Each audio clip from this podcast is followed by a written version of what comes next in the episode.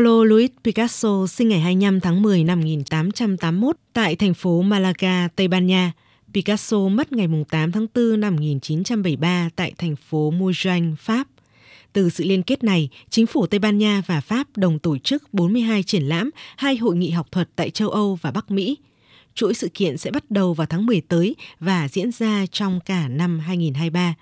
Bộ trưởng Bộ Văn hóa Pháp Rima Abdul Malek cho biết.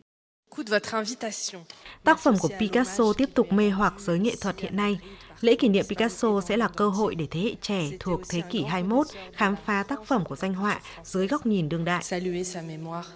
Picasso được xem là một trong hai họa sĩ sáng lập trường phái lập thể trong hội họa và điêu khắc.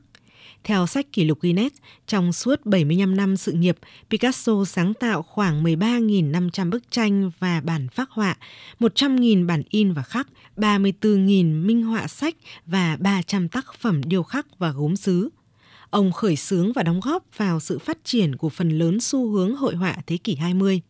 Ví dụ như tác phẩm của Picasso lấy cảm hứng từ nghệ thuật châu Phi như mặt nạ điêu khắc và các bức vẽ cổ đại.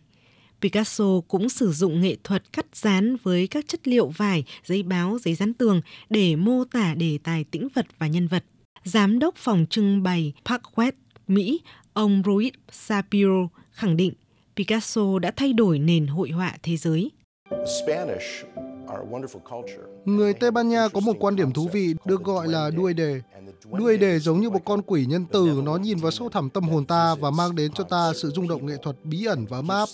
Picasso tin rằng ông sở hữu một đuôi đề như vậy và bằng một cách nào đó, ông đã tạo ra chúng.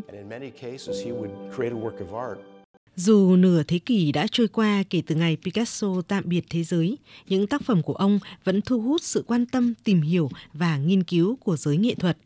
Nhiều tác phẩm tiếp tục được săn lùng và phá kỷ lục trong các cuộc đấu giá. Do đó, chính phủ Pháp và Tây Ban Nha hy vọng với chuỗi sự kiện trong năm Picasso 2023, thế hệ trẻ sẽ thưởng lãm và khám phá các góc tiếp cận mới đối với các di sản của Picasso.